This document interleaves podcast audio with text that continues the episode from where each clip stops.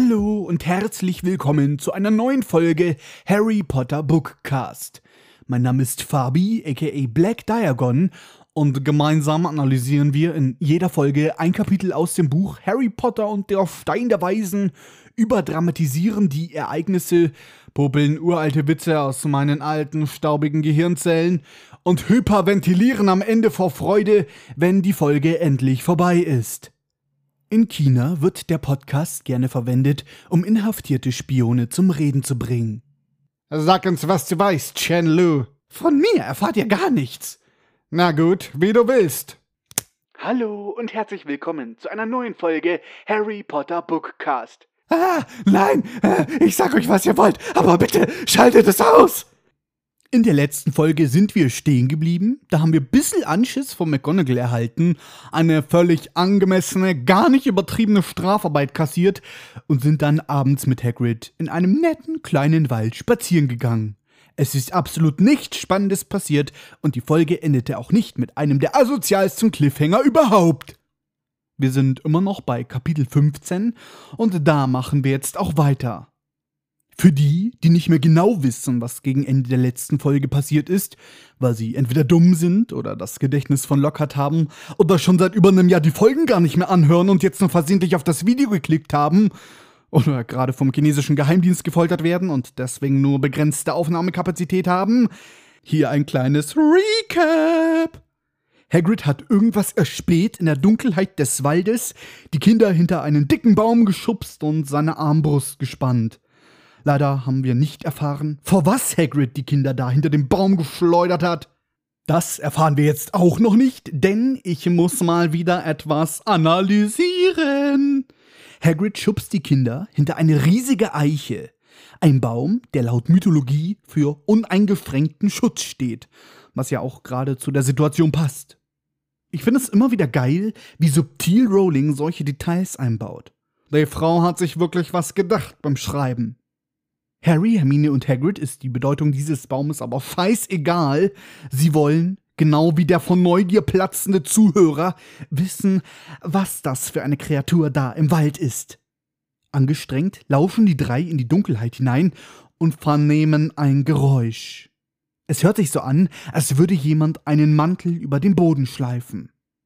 Nach einer Weile entfernt sich das Geräusch von ihnen und Hagrid murmelt: Ich wusste es. In diesem Wald ist etwas, das hier nicht hingehört.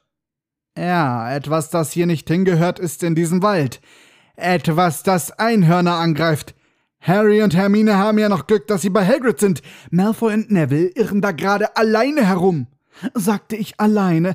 Verzeihung, ich meinte natürlich, sie haben einen Hund mit dabei, der laut Hagrids Aussage ein ziemlich großer Feigling ist. Harry sind seine Mitschüler scheißegal. Ach, es sind nur Neville und Draco, die braucht eh kein Schwein. Er spekuliert lieber, was das für ein Etwas ist, das nicht in diesen Wald gehört. Er fragt den Wildhüter, ein Werwolf? Alter, was habt ihr eigentlich in diesem Kapitel immer mit euren scheiß Werwölfen? Selbst die gefolterten chinesischen Agenten haben mittlerweile verstanden, dass es in dieser Nacht keinen Vollmond gab. Folglich können da auch keine Werwölfe herumstreunern. Checkt es endlich! Hagrid erklärt, dass es kein Werwolf war und auch kein Einhorn. Das fügt er nochmal extra hinzu, damit auch der dumme Leser checkt, dass da ein böses Wesen war. Die drei schleichen angespannt weiter, bis sie eine kleine Lichtung erreichen. Plötzlich vernehmen sie vor sich eine Bewegung. Hagrid brüllt: Wer ist da? Zeig dich, ich bin bewaffnet. Hä? Kann man hier nicht mal in Ruhe kacken? Oh, Professor Dumbledore, Sir? Nein, es ist natürlich nicht Professor Dumbledore, es ist ein Wesen. Harry ist sich nicht sicher, ob das da vor ihm ein Mann oder ein Pferd ist. Bis zur Hüfte ist die Kreatur ein Mann, dann geht der Körper in den eines Pferdes über. Harry und Hermine sind schockiert, doch Hagrid ist sichtlich erleichtert. Er ruft: Ach, du bist es, Ronan. Hagrid scheint dieses Wesen zu kennen und Rowling erklärt uns nun, dass es sich bei der Kreatur um einen Zentauren handelt. Zentauren sind, wie schon erwähnt, Kreaturen, die halb Mensch und halb Pferd sind und entstammen der griechischen Mythologie. Und ich glaube, wir alle wissen, was jetzt kommt. Fuck den Lärm mit Fabi. Ich bin in griechischer Mythologie nicht wirklich unterwandert. Ich kenne ein paar Namen, bin aber auf dem Gebiet kein Experte. Mein ganzes Wissen habe ich mir von verschiedenen wissenschaftlichen Webseiten angeeignet, Wikipedia, und bin mir absolut sicher, dass die Fakten stimmen. Sollte dennoch ein Professor griechischer Mythologie diesen Podcast hören, so möge er mich bitte korrigieren, sollte etwas davon nicht stimmen. Nee, jetzt mal ernsthaft, griechische Mythologie ist mega kompliziert. Ich musste wirklich viele Webseiten wälzen. Es gibt hunderttausend Namen und Gattungen und ich bin jemand, der ein absolut schreckliches Namensgedächtnis hat. Und damit das nicht ganz so langweilig wird, versuche ich das jetzt mal etwas lustiger zu erklären. Viel Spaß bei Die Entstehung der Zentauren, erklärt von mir, Black Diagon. Es war mal ein Typ namens Ixion und der hatte voll den Crush auf Hera. Aber Hera wollte mit Ixion lieber nur befreundet bleiben, also wurde er gefriendzoned. Das wollte Ixion aber nicht auf sich sitzen lassen, und als eines Tages mal wieder eine fette Party im Olymp geschmissen wurde, da hat er sich zugesoffen, der Ixion, und Hera ziemlich bedrängt. In ihrer Not ist Hera dann zu Zeus gegangen und hat gesagt, du Zeus, der ist voll aufdringlich, kannst du nicht mal was gegen den machen? Und Zeus, der ja der mächtigste aller griechischen Götter ist, nahm eine Wolke und formte sie so um, dass sie aussah wie Hera. Und diese Wolke wurde dann an Ixion gegeben. Der war so besoffen, dass er nichts mehr gerallt hat und dann hat er mit der Wolke, ne, hat er gebumst mit ihr. Und aus diesem sexuellen Akt mit der Wolke gingen dann die Zentauren hervor. Macht auch völlig Sinn, Mensch plus Wolke ist gleich Zentaur.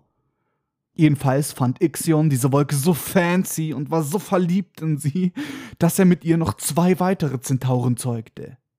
Die Zentauren gelten als sehr lüstern und übergriffig, genau wie Ixion lüstern und übergriffig ist.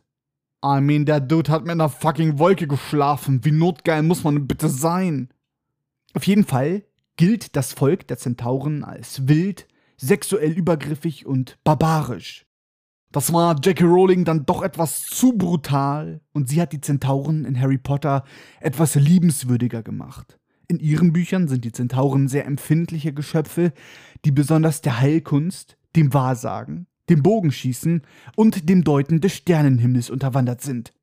Und falls ihr euch jetzt denkt, oh, das hat sich die J.K. Rowling aber toll selber ausgedacht, diese ganzen Eigenschaften, von wegen. In der griechischen Mythologie gab es nämlich nicht nur die wilden, barbarischen Zentauren, es gab auch ein paar Ausnahmen. Eine dieser Ausnahmen war Cheiron, Cheiron, Cheiron, keine Ahnung, wie man es ausspricht. Cheiron ist nicht der Sohn von Ixion und dieser komischen Wolke, sondern er ist der Sohn von Kronos. Und dazu muss ich mal wieder kurz was erzählen. Kronos ist nämlich voll der Playboy und ist seiner Ehefrau Rhea fremdgegangen und hat mit einer Frau namens Phylyra, ne, ihr wisst schon, gebumst hat er. Um aber nicht von Rhea erwischt zu werden, hat der kluge Kronos sich einfach in ein Pferd verwandelt. Klar, mache ich auch immer. Jedes Mal, wenn ich fremd gehe. Naja, er hat also in Pferdegestalt die gute Phylyra weggeflankt. Ja, also was sexuelle Freiheit angeht, da waren die alten Griechen sehr tolerant. Die eine lässt sich vom Pferd durchnudeln, der andere vögelt eine Wolke. Naja, jedenfalls wurde Phylyra schwanger und gebar Cheiron. Cheiron? Chiron? Ich weiß es nicht, wie man es ausspricht. Einen Zentauren. Der Mythologie nach war Phylyra so entsetzt über ihre Missgeburt, dass sie zu Zeus ging und sich von ihm in einen Baum verwandeln ließ. Ja, das mache ich auch immer. Jedes Mal. Naja, jedenfalls war Cheiron nun geboren und er war ein sehr weiser und gütiger Zentaur und Prophet, der für seine Heilkunst bekannt war, für sein Talent im Bogenschießen. Moment mal, das hat die J.K. Rowling doch eins zu eins übernommen. Da hat sie einfach Copy und Paste gedrückt und irgendwas geklaut. Ne? Hast du gedacht, es fällt nicht auf, J.K. Rowling? Haha, aber ich, hey, ich pass auf.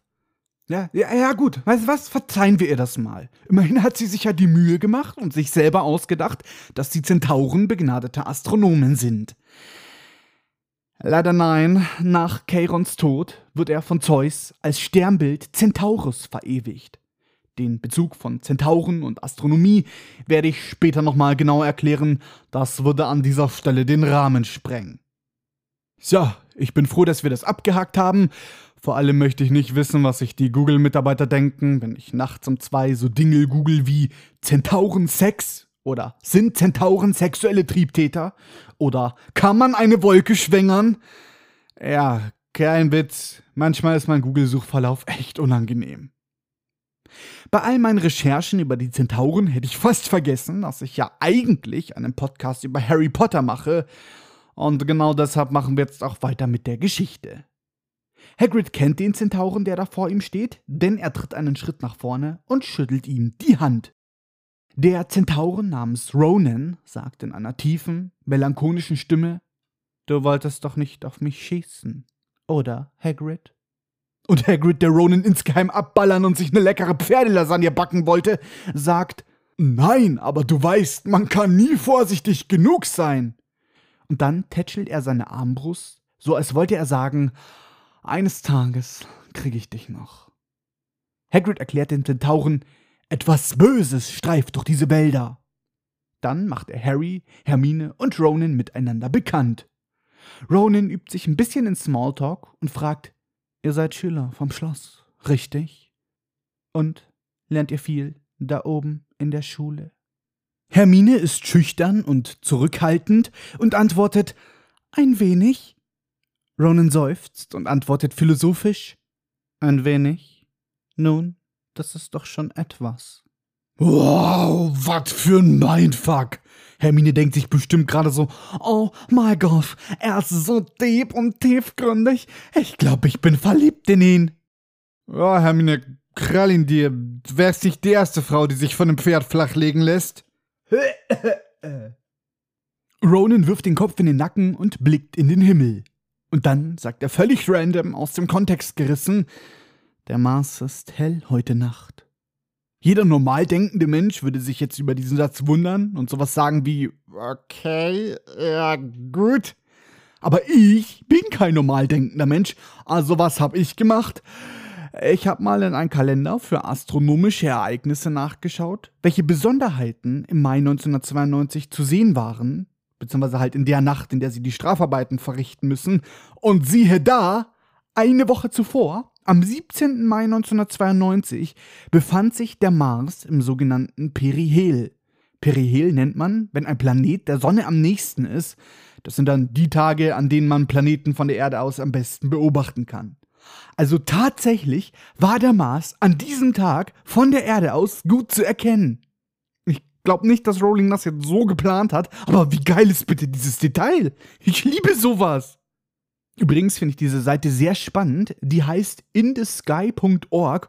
Da kann man bis ins Jahr 1950 zurück die verschiedensten Ereignisse am Nachthimmel nachlesen und nachgucken, was an welchem bestimmten Tag war.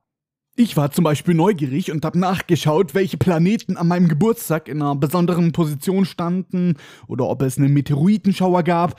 Und ratet mal, was an meinem Geburtstag stattgefunden hat. Gar nichts absolut gar nichts. Tja, ich bin wohl doch nicht so besonders, wie ich dachte.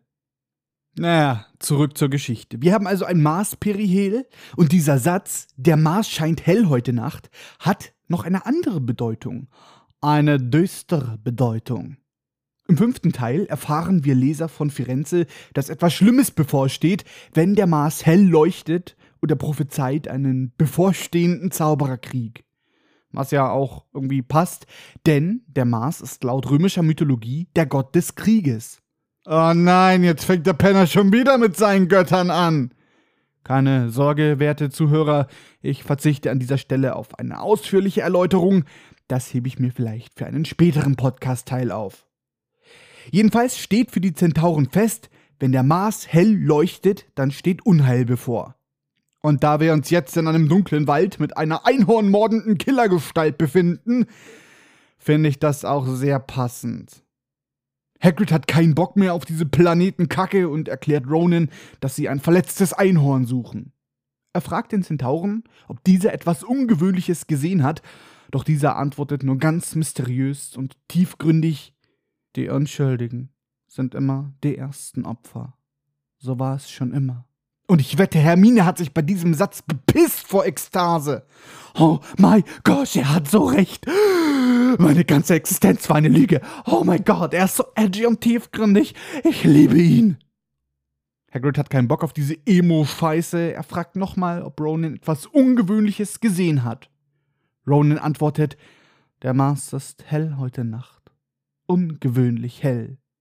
Hagrid fragt fast schon aggressiv, ob Ronan etwas Merkwürdiges im Wald gesehen hat. Der Zentaur antwortet, im Wald geschieht viel Merkwürdiges. Und ich wette, das war der Moment, wo Hermine innerlich einen Orgasmus hatte und gebrüllt hat: Yes, Ronan Baby, nimm mich so richtig durch. Ich weiß auch nicht, was mit dieser Podcast-Folge los ist. Schlimm heute. Just in diesem Moment kommt ein zweiter Zentaur auf die Lichtung. Hagrid kennt auch ihn, denn er begrüßt ihn mit den Worten: Hallo Bane, wie geht's? Ja, ne, erstmal bisschen Smalltalk führen, das muss jetzt einfach sein. Bane wird beschrieben als Zentaur mit schwarzem Haar und schwarzem Körper, der etwas wilder aussieht als Ronan. Bane ist englisch und bedeutet so viel wie Fluch oder Gift. Und wie wir später erfahren, ist Bane auch eher ein Zentaur, der gewaltbereiter ist und auch Menschen gegenüber eher feindlich eingestellt ist. Hagrid stellt Bane dieselbe Frage wie Ronan, nämlich ob dieser etwas Ungewöhnliches gesehen hat. Und auf die Frage hin kassiert er auch dieselbe Antwort wie bei Ronan, nämlich, dass der Mars heute Nacht ungewöhnlich hell ist. Fast schon angepisst entgegnet Hagrid, dass sie das schon gehört haben. Er bittet die beiden Zentauren, ihm Bescheid zu geben, falls sie etwas mitbekommen. Und mit den Worten Wir verschwinden hier, macht er sich wieder auf den Weg. Harry und Hermine folgen dem Wildhüter, und kaum sind sie außer Hörweite, beginnt Hagrid zu lästern können einem keine klare Antwort geben, diese vermaledeiten Sternegucker. Sie interessieren sich für nichts, was näher ist als der Mond. Tja, Hermine, da hörst es. Ronan steht leider auf Wolken. Auf nichts anderes. Nichts. Ich wiederhole nichts. oh Gott. Heute ist auch wieder, ne? Also, ich sag's ja. Hermine stellt die Frage, ob es in dem Wald viele Zentauren gibt. Und nein, ich spare mir an dieser Stelle irgendwelche obszönen Witze, die könnt ihr schön selber machen. Hagrid erklärt, dass es schon ein paar gibt, allerdings bleiben sie meist unter sich. Allerdings lassen sie sich für ein kleines Pläuschen hin und wieder mal blicken. Harry stellt die Frage, ob sie vorhin nicht vielleicht einen Zentauren gehört haben könnten, doch Hagrid meint, das Geräusch habe sich nicht nach Hufen angehört. Nein, so etwas wie dieses Wesen, das Einhörner tötet, das hat Hagrid noch nie gehört. Eine Weile laufen sie schweigend nebeneinander her, und Harry bekommt milde Paranoia und hat das Gefühl, als würde sie jemand beobachten. Plötzlich ruft Hermine Hagrid, sieh mal, rote Funken, die anderen stecken in Schwierigkeiten. Und Hagrid brüllt, ihr bleibt hier und wartet hier, ich hol euch dann ab. Ja, geil, ne? Ich möchte nur mal anmerken, dass man das hätte vermeiden können, wenn man den Kindern nicht gesagt hätte, sie sollen sich von der Gruppe trennen und alleine loslaufen. Hermine fragt Harry, glaubst du, denen ist etwas zugestoßen? Und Harry antwortet, ah, bei Malfoy wäre es mir egal, aber bei Neville nicht. Schließlich ist es unsere Schuld, dass er überhaupt hier ist. Ja, streng genommen ist es Hagrid schuld, aber gut. Die Kinder wurden ja mental fertig gemacht, sodass sie nun denken, sie seien der Ursprung allen Übels. Ja, der Super Pädagogik Award geht dieses Jahr nach Hogwarts und an die tollen Lehrer, die super Strafarbeiten verteilen. Die Minuten verstreichen und die Kinder warten angespannt auf die Rückkehr des Wildhüters. Schließlich kommt Hagrid auch zurück mit sehr schlechter Laune und mit Malfoy und Neville im Schlepptau. Draco hatte es scheinbar für lustig gefunden, sich hinterrücks an Neville anzuschleichen und ihn zu erschrecken, woraufhin dieser instinktiv rote Funken in die Luft gesprüht hatte. Und so böse das jetzt auch klingt, aber ich hätte vermutlich genau dasselbe getan. Das ist jetzt vielleicht nur meine Slytherin-Art, aber ich erschrecke ohnehin gerne Leute. Ich hätte wahrscheinlich genau dasselbe getan wie Draco. Hagrid kocht vor Wut und grummelt, dass sie nur hoffen können, überhaupt noch etwas zu fangen bei dem ganzen Trubel, den sie veranstaltet haben. Der Wildhüter teilt die Kinder in neue Gruppen ein. Neville soll zu Hagrid und Harry soll zu diesem Idioten. Er flüstert Harry zu, Tut mir leid, aber dich wird er nicht so leicht erschrecken können. Tja, und so macht sich Harry mit diesem Idioten auf den Weg, das letzte Einhorn zu fangen. Nee, nee, Quatsch, sorry, falsches Franchise. Sie machen sich jetzt auf den Weg in den Horror-Creepy-Mörderwald, was elfjährige Kinder nun mal ganz casual mitten in der Nacht einfach so machen. Eine halbe Stunde lang latschen die Kinder durch den Wald und folgen der Spur des Einhornblutes. Harry hat das Gefühl, dass das Blut immer dicker wird und schließlich finden die Kinder das Einhorn. Inmitten einer Lichtung, hellweiß schimmernd, auf dem Boden liegend, tot. So, Gundula, das Einhorn ist tot, die Kinder werden jetzt gefressen, die Geschichte ist zu Ende, gute Nacht. Natürlich ist das Kapitel noch nicht zu Ende. Harry begutachtet das Einhorn und Rowling beschreibt es ganz schön. Harry hatte noch nie etwas so Schönes und so Trauriges gesehen. Harry möchte gerade noch einen Schritt näher auf das Einhorn zugehen, als ihn plötzlich ein schleifendes Geräusch erstarren lässt. Am Rande der Lichtung erzittert ein Busch und eine vermummte Gestalt kommt daraus hervorgekrochen. Es sieht aus wie, ich zitiere wörtlich, ein starksendes Untier. Ja, erinnern wir uns nicht alle an die legendäre Szene, als Lord Voldemort durch den verbotenen Wald gestarkst ist? Damals, als Quirrell gesagt hat, seitwärts starksen, aber ganz behutsam. Und Voldy nur so richtig pisst. Ich starkse genauso seitwärts wie du. Ehrlich gesagt glaube ich das nicht. Und dann Voldy so, Avada Kedavra! Ja, tolle Szene, nicht wahr?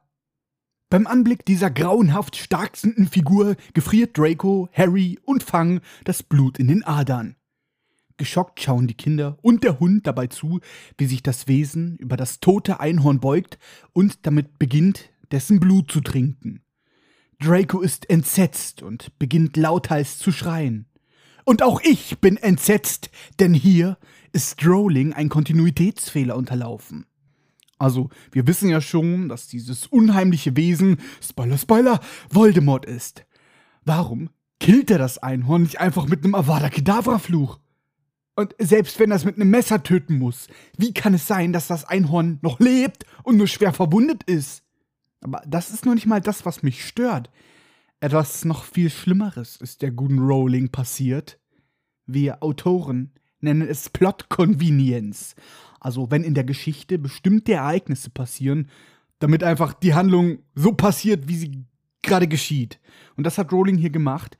Just in dem Moment, in dem Harry und Draco auf der Lichtung mit dem toten Einhorn ankommen, kommt Voldemort aus dem Gebüsch gekrabbelt und beginnt damit, das Blut vom Einhorn zu trinken. Ja, hat Voldemort ja jetzt im Busch die ganze Zeit gewartet, bis das Einhorn verreckt ist, hat er das Einhorn getötet, ist dann wieder in den Busch gegangen, hat gewartet, bis die Kinder auf die Lichter gekommen sind und ist dann ganz gruselig aus dem Busch gekommen. Nehmen wir jetzt einfach mal an, Zaubersprüche haben aus irgendeinem Grund keinen Einfluss auf Einhörner und Voldy musste das Einhorn von Hand töten. Und jetzt nehmen wir einfach mal an, dieses Einhorn schafft es irgendwie zu entkommen. Warum braucht er dann so lange, das Viech zu finden? Gibt's keinen Zauber, um die Spur von jemandem zu verfolgen? Und dann findet er das Einhorn ganz zufällig in dem Moment, in dem es auch Harry und Draco finden. Plot convenient. Im Film haben sie das besser gemacht. Da treffen die Kinder auf Voldemort, als er bereits über das Einhorn gebeugt ist und das Blut trinkt. Wird eigentlich irgendwo erwähnt, wie viel Einhornblut man trinken muss? Reichen da ein paar Tropfen oder muss das so ein halber Liter sein? Überall im Wald liegen ja Blutspuren. Hätte es nicht gereicht, wenn Voldemort, keine Ahnung, die Bäume ableckt oder so? Klingt jetzt witzig, aber vermutlich wäre das klüger, als stundenlang wie bescheuert durch den Wald zu huschen und ein Einhorn zu fangen. Aber irgendwie passt das ja auch zu Voldemort, unsere Drama Queen, die nachts durch den Wald rennt und Einhörner fängt. Naja, zurück zur Geschichte. Draco beginnt panisch zu schreien und rennt angsterfüllt davon, dicht gefolgt von Fang. Vor Angst gelähmt bleibt Harry stehen und sieht dabei zu, wie die vermummte Gestalt den Kopf hebt und rasch auf Harry zukommt. Ein pochender Schmerz durchzieht Harry, seine Narbe brennt wie Feuer. Plötzlich hört er hinter sich ein Geräusch, metallene Hufen auf dem Waldboden. Wer kann das bloß sein? Das sind Baby und Tina auf Amadeus und Sabrina. Nein, natürlich nicht. Harry bemerkt, wie etwas über ihn rüberspringt und sich auf die Gestalt stürzt. Doch seine Narbe schmerzt so sehr, dass er nicht erkennen kann, wer das da ist. Er fällt auf die Knie und fässt sich an den Kopf. Und als jemand, der selber häufig an Migräne leidet, fühle ich diesen Schmerz zu 100 Prozent. Kopfschmerzen sind so asozial, vor allem weil ich dann häufig nicht nur Schädelweh habe, sondern auch noch unter Übelkeit leide. Deswegen fühle ich Harrys Schmerz und leide einfach mit ihm mit. Leider hilft bei seinen Kopfschmerzen kein Aspirin Forte C, sondern es heißt abwarten. Glücklicherweise verklingt der Schmerz bereits nach einigen Minuten und Harry kann aufsehen. Die mysteriöse Gestalt ist verschwunden, vor ihm steht jetzt ein Zentaur. Oh, schade, dass Hermine jetzt nicht hier ist. Dieser Zentaur ist aber weder Ronan noch Bane, sondern etwas jünger, mit weißblondem Haar und dem Körper eines Palominos. Und wenn man als Kind jetzt sich selber ein Pferd hatte oder Abenteuer auf dem Reiterhof gespielt hat, dann weiß man jetzt vielleicht nicht unbedingt, wie ein Palomino aussieht. Deswegen hier mal kurz eine Erklärung. Palomino, so nennt man eine bestimmte Farbe bei Pferden, beziehungsweise einen bestimmten Farbschlag. Typisches Merkmal ist das hellbraune Fell, das ein bisschen so aussieht wie so eine Schokocreme, und die sehr helle Mähne. Unser Zentau hier ist also so eine Art Palomino, also sehr schön anzusehen. Hermine hätte sich bestimmt direkt verliebt. Übrigens, kleiner Funfact am Rande, Palominos, bzw. Pferde mit hellem Fell und weißer Mähne, galten im alten Griechenland als heilig, womit wir wieder bei der griechischen Mythologie wären. Und so schließt sich der Kreis auch wieder. Der Zexi Zentaure fragt Harry, ob bei ihm alles in Ordnung sei. Harry erklärt, dass er unversehrt ist und erkundigt sich dann, was das da gerade für ein Wesen war. Der Zentaur antwortet nicht, er erzählt uns auch nicht, wie er heißt. Stattdessen beginnt er damit, Harry sorgfältig zu mustern. Und auch Harry scheint den Zentauren zu mustern, denn ihm fällt auf, dass der Zentaur sehr schöne blaue Augen hat, wie blasse Saphire. Mit Saphiren wird oft die Farbe Blau assoziiert. Auch ich denke bei diesem Wort an einen blauen Edelstein. Allerdings sind nicht alle Saphire blau. Moment, ich muss kurz meine Streberstimme aufsetzen. Bis ins 13. Jahrhundert wurde der Begriff Saphir für alle blauen Edelsteine verwendet, vor allem für Lapis Lazuli. Alle Minecraft-Spieler freuen sich gerade so, yay, Lapis Lazuli! Es lässt sich nicht genau sagen, woher das Wort Saphir eigentlich abstammt. Vermutet wird aber, es komme aus dem Aramäischen von dem Wort Saphira, was die Schöne bedeutet. Zur Farbe des Saphirs, der klassische Schmucksaphir, wie Rowling ihn hier beschreibt, ist vom Farbton her intensiv blau, aber nicht zu dunkel und wird gerne Kaschmir-Saphir genannt. In Asien gibt es rosa und orangene Saphire, die nennt man dann Patparacha klingt ein bisschen wie Paparazzi, stammt aber von dem singalesischen Wort für Lotusblüte ab. Der Farbton eines Saphirs wird durch die darin enthaltenen Substanzen ausgelöst. Alle Chemiestreber jetzt aufgepasst. Geringe Mengen der Kationen von Eisen, Titan und Kobalt erzeugen eine bläuliche Färbung. Trivalente Eisenkationen färben den Saphir je nach Konzentration grün oder gelb. Und rosa erreicht man durch trivalente Titankationen und durch tetravalentes Vanadium färbt sich der Saphir violett. In Kombination mit Chrom und Eisen wird der Saphir dann orange. Ja, ich verstehe ein paar dieser Worte. Was ich damit sagen will, nicht alle Saphire sind blau, es gibt auch welche, die andere Farben haben. Und warum sagst du es nicht einfach so? Halt die Fresse! Der Zentaur mustert Harrys Stirn und stellt fest, dass er der junge Potter ist. Er rät ihm, besser zurück zu Hagrid zu gehen, da der Wald nicht sicher ist. Besonders nicht für den jungen Potter. Woher weiß der Zentaur eigentlich, dass Harry mit Hagrid hier ist? Hat er es einfach selber Sherlock Holmes-Style erschlossen? Oder woher die Info? Harry hat es ihm ja nicht gesagt. Vielleicht hat er auch einfach die ganze Zeit wie ein Stalker in einem der Büsche gesessen und hat sie beobachtet. Und wer weiß, vielleicht sitzt er auch jetzt gerade vor deinem Haus und beobachtet dich. Der Zentaur bietet Harry an, ihn zurück zu Hagrid zu bringen und fragt ihn, ob er reiten kann. Denn so würde es schneller gehen. Liebe Kinder, nur mal so ein kleiner Tipp von mir. Wenn ihr nicht gerade nach Hogwarts geht und euch ein komischer Typ nachts im Wald fragt, ob ihr ihn reiten wollt, dann rennt einfach so schnell wie möglich weg, ja? Harry macht das genaue Gegenteil, er klettert auf den Rücken des Zentauren. Ich wette, Hermine ist neidisch, dass sie den Zentauren nicht besteigen kann. Ja, sie ist zwar erst elf, aber ne, auf dem alten Gau lernt man's reiten. Das ist in diesem Fall sogar wörtlich gemeint. D wo war ich stehen geblieben? Ach ja, äh, Harry klettert auf den Rücken der Kreatur, was eigentlich sehr unüblich für Zentauren ist, aber dazu gleich mehr. Der Zentaur stellt sich auch endlich mal namentlich vor, er heißt Firenze. Mit einem Mal vernimmt Harry von der anderen Seite der Lichtung noch mehr galoppierende Hufen. Es sind Ronan und Bane, die zwischen den Bäumen hindurchpreschen. Bane keift Firenze an, was dieser da machen würde. Hast du gar kein Schamgefühl, einen Menschen auf deinem Rücken zu tragen? Bist du ein gewöhnliches Maultier? Firenze erklärt, dass er den jungen Potter nur zu Hagrid bringen möchte, da dieser hier in zu großer Gefahr ist. Es entsteht ein Streit zwischen den Zentauren. Bane erinnert Firenze daran, dass die Zentauren einen Eid abgelegt haben, sich nicht gegen den Himmel zu stellen. Schließlich haben sie in den Planeten Bewegungen gesehen, was kommen wird. Nun mischt sich Ronan in das etwas verwirrende Gespräch ein.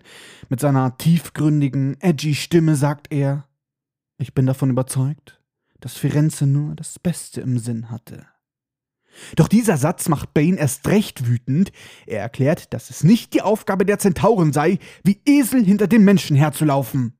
Zentauren hätten sich um das zu kümmern, was in den Sternen steht. Nun ist es Firenze, der wütend wird. Er stellt sich auf seine Hinterbeine und Harry muss sich erstmal an den Schultern des Zentauren festhalten, um nicht abzurutschen. Firenze brüllt, dass Bane sich nur einmal das Einhorn anschauen müsse. Er fragt ihn, ob er verstehe, warum das Einhorn getötet wurde oder ob seine Planeten ihm das nicht verraten haben. Entschlossen sagt Firenze, dass er sich gegen das Böse im Wald stellt, auch wenn das bedeutet, dass er sich mit dem Menschen zusammentun muss. Mit Harry auf dem Rücken wirbelt er herum und galoppiert davon. Harry hat keinen Plan, worüber die Zentauren da eigentlich gestritten haben. Er fragt Firenze, warum Bane denn so wütend war und was das überhaupt für ein Wesen war, vor dem der Zentaur ihn gerettet hat. Schweigend galoppiert Firenze durch den Wald, ohne Harrys Fragen zu beantworten. Dieser rechnet schon gar nicht mehr mit einer Antwort, als der Zentaur plötzlich innehält. Er fragt Harry, ob dieser wisse, wofür Einhornblut verwendet wird. Harry wundert sich über diese merkwürdige Frage und erklärt dann, dass sie in Zaubertränke nur mit den Hörnern und den Schweifhaaren von Einhörnern arbeiten würden, jedoch nicht mit dessen Blut. Und zu Harrys Aussage würde ich gern einiges ergänzen. Die Schweifhaare von Einhörnern können nicht nur als Zaubertrankzutaten hergenommen werden, sondern auch als Zauberstab kehren. Zum Beispiel der Zauberstab von Draco, besitzt einen Kern aus Einhornhaar, ebenso wie der von Lupin, Cedric und auch der von Ron. Über Einhornhaar gibt es noch ganz viel zu wissen, aber das hebe ich mir für die späteren Bücher auf. Das Horn eines Einhorns ist eine scheinbar recht beliebte Zaubertrankzutat. Wie wir in Folge 5.3 erfahren haben, kann man sie in der Winkelgasse für 21 Galeonen kaufen. In Euro umgerechnet wären das etwa 118,23 Euro. Aber ich frage mich, wie man einem Einhorn bitte das Horn wegnimmt, ohne es zu töten. Rennt da jemand mit einer Säge den ganzen Tag einem Einhorn hinterher? Nein, Pinky, wovor läufst du denn weg? Ich will dich doch nur zersägen. Und es gibt da eine Theorie, die ich sehr plausibel finde. Hirsche und Elche werfen im Winter, beziehungsweise manche auch im Frühjahr, ihr Geweih ab und dann wächst es wieder nach. Vielleicht ist das bei Einhörnern genauso. Und bei meiner Recherche habe ich etwas Interessantes gefunden. Im deutschen Wikipedia-Artikel zum Thema Einhorn steht drinnen, dass das abgebrochene Horn eines Einhorns innerhalb von zehn Jahren nachwachsen soll. Woher diese Angabe stammt, weiß ich nicht, denn es war keine Quellenangabe verlinkt, aber ich fand es dennoch interessant. Nun gut, äh, zurück zum Thema. Was man mit den Hörnern und den Schweifhaaren von Einhörnern macht, das wissen wir nun.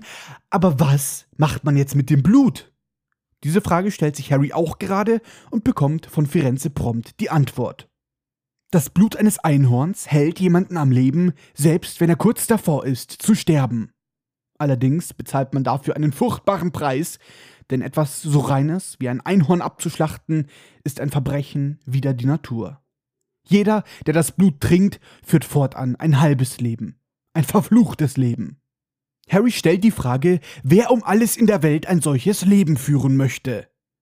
Denn wenn man für immer verflucht ist, dann ist es doch besser, wenn man tot ist, oder? Firenze stimmt Harry zu und erklärt, dass es nur jemand sein könne, der nur so lange vom Einhornblut leben muss, bis er etwas anderes trinken kann. Etwas, das einem all seine Macht und Stärke zurückgibt und das bewirkt, dass man unsterblich wird. Und Firenze stellt Harry die Frage, ob er wisse, was in diesem Moment in der Schule versteckt ist. Harry entgegnet, dass es der Stein der Weisen ist, das Lebenselixier, aber natürlich. Nur wer. Und Firenze lässt Harry seine Frage nicht mal ausformulieren, sondern erwidert: Fällt Ihnen niemand ein, der seit Jahren an die Macht zurückkehren möchte, jemand, der die Unsterblichkeit erlangen möchte? Und plötzlich läuft es Harry eisig kalt den Rücken runter. Und er erinnert sich an das, was Hagrid ihm bei ihrer ersten Begegnung gesagt hatte. Manche sagen, er sei gestorben. Stuss, wenn du mich fragst. Weiß nicht, ob er noch genug Menschliches in sich hatte, um sterben zu können. Dieses Zitat von Hagrid stammt aus Kapitel 4. In ähm, meinem Buch ist das auf Seite 66. Das war in der Nacht, als Hagrid Harry erklärt hat, dass er zaubern könne. Das haben sie im Film abgeändert, da war dieses Gespräch im tropfenden Kessel. Im Buch fand das Gespräch aber schon früher statt. Ich finde es aber bemerkenswert, dass Harry sich das Zitat einfach Wort für Wort gemerkt hat. Respekt. Harry fragt Firenze mit krächzender Stimme, ob es sich um Woll. Doch er kommt nicht dazu, den Namen auszusprechen, denn plötzlich taucht Hermine auf, dicht gefolgt von Hagrid. Hermine stellt Harry die Frage, ob es ihm gut geht. Harry erwidert, ja, muss ja, ne? Und erklärt Hagrid, dass das tote Einhorn dort hinten auf der Lichtung liegt. Nun, da Harry bei Hagrid in Sicherheit ist, erklärt Firenze, dass er sie nun verlassen werde. Harry steigt vom Rücken des Zentauren ab und verabschiedet sich von ihm. Zum Schluss erklärt Firenze, dass die Planeten schon viele Male falsch gedeutet wurden und er hofft, dass es auch dieses Mal der Fall ist. Er dreht sich um und im sanften Galopp verschwindet er hinter den Bäumen des Waldes. Zurück bleibt ein sehr zitternder Harry und eine euphorische Hermine, die sich nur so denkt, oh my gosh, er ist so tiefgründig und edgy. Wow, I think I am in love. Rowling macht nun einen kleinen Sprung, Zeit- und Ortswechsel. Wir befinden uns nun wieder im Gryffindor Gemeinschaftsraum. Ihr Freund Ron hatte dort auf Harry und Hermine warten wollen, ist aber in der Zwischenzeit eingepennt. Harry schüttelt ihn wie ein Bekloppter und brüllt: Aufstehen! Na los, steh auf! Und als Ron schließlich aufwacht, ruft dieser etwas über Quidditch-Fouls. Anscheinend hat er gerade davon geträumt und wird nun unsanft von Harry geweckt. Harry und Hermine beginnen damit, Ron zu erklären, was geschehen ist. Augenblicklich ist dieser hellwach. Harry ist noch immer so nervös, dass er vor lauter Aufregung damit beginnt, vor dem Fenster des Gemeinschaftsraums auf und ab zu gehen. Er murmelt Snape möchte den Stein für Voldemort und Voldemort lungert da draußen im Wald. Und wir dachten, Snape wollte sich nur selbst bereichern. Mit angsterfüllter Stimme bittet Ron Harry darum, nicht Voldemorts Namen zu erwähnen. Denn, sollte es irgendjemand der Zuhörer vergessen haben, Voldemorts Namen auszusprechen ist in der Zauberwelt sehr verpönt, selbst Leute wie McGonagall müssen sich dazu durchringen. Daher ist Rons Angst hier sehr gut nachvollziehbar. Witzig finde ich aber einen Nebensatz von Rowling. Ich lese euch diese Stelle einfach mal vor. Hör auf, den Namen zu nennen, sagte Ron in einem angstdurchtränkten Flüstern, als glaubte er, Voldemort könne sie belauschen. Und ich stelle mir jetzt irgendwie so vor, wie Voldy hinter so einer übergroßen Topfpflanze hockt und sie so heimlich belauscht. Harry hört Ron gar nicht zu, er führt seinen gemurmelten Dialog weiter fort und fasst für die dummen Leser noch einmal alles zusammen, Firenze hat mich gerettet, obwohl er das eigentlich gar nicht hätte tun dürfen. Deswegen ist Bane jetzt wütend wegen irgendeiner Einmischung in die Planeten. Bane ist der Ansicht, Firenze hätte Voldemort nicht davon abhalten dürfen, mich zu töten. Ron wird nun etwas deutlicher und zischt, dass Harry endlich damit aufhören soll, diesen Namen auszusprechen.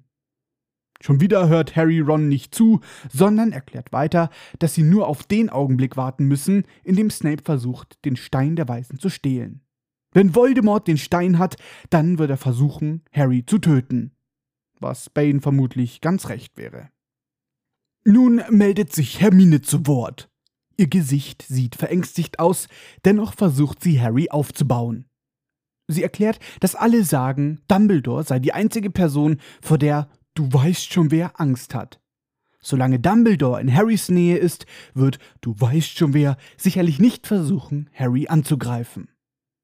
Außerdem weiß ja niemand, ob die Zentauren wirklich recht haben, denn alles, was sie so von sich gegeben haben, klingt sehr nach Wahrsagerei.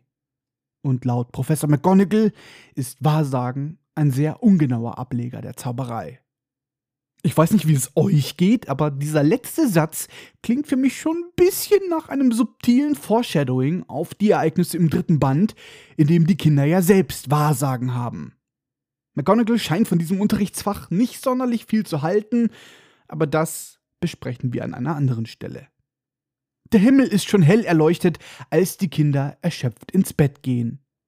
Vermutlich können sie jetzt noch zwei, drei Stunden schlafen, ehe sie wieder aufstehen und in den Unterricht gehen müssen. Weil irgendein Genie beschlossen hat, sie müssten ihre Strafarbeiten unter der Woche ableisten. Ron kann nun weiter von Quidditch träumen, Hermine träumt davon, wie sie von irgendwelchen Zentauren durchgeflankt wird, und Harry? Als er die Bettdecke beiseite zieht, findet er darunter, fein säuberlich zusammengefaltet, seinen Tarnumhang. Den hatte er ja im vorherigen Kapitel auf dem Astronomieturm vergessen. Irgendjemand hat ihn nun gefunden, zusammengefaltet und Harry ins Bett gelegt. An den Umhang ist ein kleiner Zettel gepinnt, auf dem steht nur für den Fall. Und mit diesen spannenden Worten endet das 15. Kapitel von Harry Potter und der Stein der Weisen. Ich hoffe, diese Folge hat euch genauso viel Spaß gemacht wie mir. Ein ganz großes Dankeschön an all die tollen Menschen, die diesen Podcast immer noch verfolgen und fleißig anhören. Danke auch an die Leute, die diesen Podcast über Spotify, Amazon und Co. verfolgen. Über die Streaming-Anbieter habe ich nämlich vermutlich meine meisten Zuhörer. Ich bedanke mich wie immer fürs Zuhören. Schreibt mir wie immer gerne eure Meinung in die Kommentare. Wir hören uns dann alle das nächste Mal wieder. Bis dahin, eine schöne Zeit. Euer Black Diagon. Outtake. Äh, Moment mal, warte mal. Hä? Mir, ist gerade aufgefallen, ich habe diese Folge keinen einzigen Outtake. Was ist denn da los? Das, kann doch nicht sein. Wir brauchen doch die Outtakes. Tja, heute leider nicht, aber bestimmt das nächste Mal wieder.